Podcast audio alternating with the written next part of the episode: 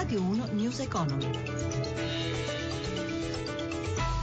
Buongiorno da Paola Bonanni, prezzo del petrolio rialzo sopra i 31 dollari dopo essere sceso ieri sotto i 30 dollari al barile per la prima volta dal 2003. I mercati recuperano e accelerano ma anche minimo storico per i rendimenti BTP triennali. Linea Milano, Paolo Gila. Buongiorno da Milano, si confermano toniche le borse europee con progressi generalizzati superiori al punto percentuale grazie al ritorno dei capitali dopo le chiusure positive dei listini newyorkesi ieri sera e di Tokyo stamane. Il dato sulla produzione industriale pubblicato da Eurostat meno 0,7% a novembre su base mensile ma più 1,1% su base annuale è stato recepito bene dal mercato anche se un vero e proprio punto di svolta non c'è stato. Milano si apprezza ora dell'1,51 1% in linea con l'andamento di Parigi, mentre Londra e Francoforte avanzano rispettivamente dell'1,15 e dell'1,20%. A Piazza Affari tornano gli acquisti sui titoli bancari, sull'onda dei rumors per l'aggregazione delle popolari, ne beneficiano anche Monte dei Paschi di Siena e Carige. Stabile lo spread a 107 punti base con il rendimento dei BTP a 10 anni all'1,59% dopo l'esito positivo dell'asta dei BTP. Per quanto riguarda i cambi, l'euro incrocia il dollaro a 1,0830, il petrolio è indicato a 31 dollari e 10 centesimi il barile. Grazie a Paolo Gila Milano il mercato immobiliare ha arrestato la caduta, ma l'occupazione, sostengono i sindacati, non ripartirà se il governo non prenderà una serie di misure per rilanciare il settore. Il segretario nazionale della FILCA, il sindacato dei lavoratori delle costruzioni della CISL, ricorda innanzitutto quanti posti di lavoro sono stati perduti negli ultimi anni. Sentiamo.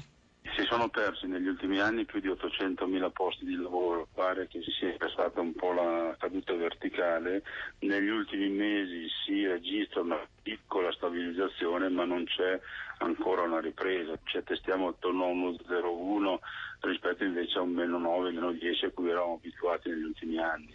Comunque l'inversione di tendenza c'è stata, adesso va consolidata. Che cosa dovrebbe o potrebbe fare il governo perché effettivamente ci sia un aumento dell'occupazione? E diciamo che il governo sta cominciando a lavorare in questa direzione, ma il governo stesso, lo stesso Renzi ammette che l'edilizia non è ancora ripartita. Sono tanti provvedimenti che si possono fare, dal consolidare gli incentivi, dal renderli strutturali, al semplificare le procedure per l'apertura dei cantieri, ci sono banche che negli ultimi anni si rifiutano di prestare soldi all'edilizia e di fare credito all'edilizia. Uno dei problemi è che tanti rapporti di lavoro sono irregolari o semi-regolari, bisogna invece garantire l'applicazione contrattuale nei cantieri, per esempio legando tutti gli incentivi che ci sono a dichiarazioni di regolarità, quindi verificare non solo la regolarità e la tracciabilità dei pagamenti, ma anche la regolarità e la tracciabilità del lavoro.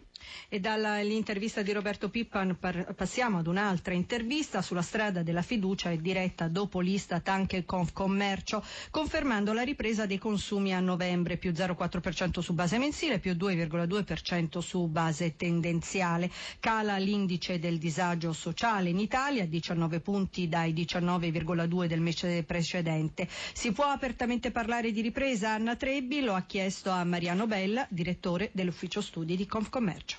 Ripresa non si può dire soltanto sulla base dei consumi, però lo 0,4 di novembre certamente indica un miglioramento significativo rispetto ai tre mesi precedenti, cioè recuperiamo quel po' che avevamo perso. Ci rimettiamo su un trend di crescita abbastanza interessante, se consideriamo che a novembre è cresciuta l'occupazione e si è ridotta la disoccupazione, mi sembra che siano le tessere di un puzzle che dicono che il miglioramento è in atto e speriamo che prosegua nei prossimi mesi perché entrare bene nel 2016 è molto molto importante. A novembre anche l'Istat aveva registrato un aumento della propensione a spendere da parte delle famiglie italiane. Quali sono i settori in cui voi avete registrato i maggiori aumenti? Principalmente l'area della mobilità, quindi acquisto di auto, di moto, i carburanti tornano a crescere, dovrebbero crescere anche i pedaggi, quindi la bigliettazione in autostrade, i trasporti aerei e poi i mobili elettrodomestici e qualcosa si vede ed è molto importante anche sull'alimentare, l'abbigliamento e le calzature. Se queste considerazioni le mettiamo a sistema con le indagini che abbiamo svolto sul mese di dicembre, che dovrebbe essere positivo anche per i consumi di Natale, e su un andamento moderatamente positivo su gennaio per i saldi, abbiamo un quadro che ci introduce in maniera molto buona nel 2016. Di tutti questi settori ce n'è uno che dimostri che la ripresa si sta consolidando? Più che un settore direi che c'è la diffusione del segno più a diversi settori. Questo è l'aspetto più confortante. Con Cristina Pini in redazione, Fabio Cardinale in regia, da Paola Bonanni a tutti voi, buon proseguimento di ascolto su Rai Radio 1. Radio 1 News Economy.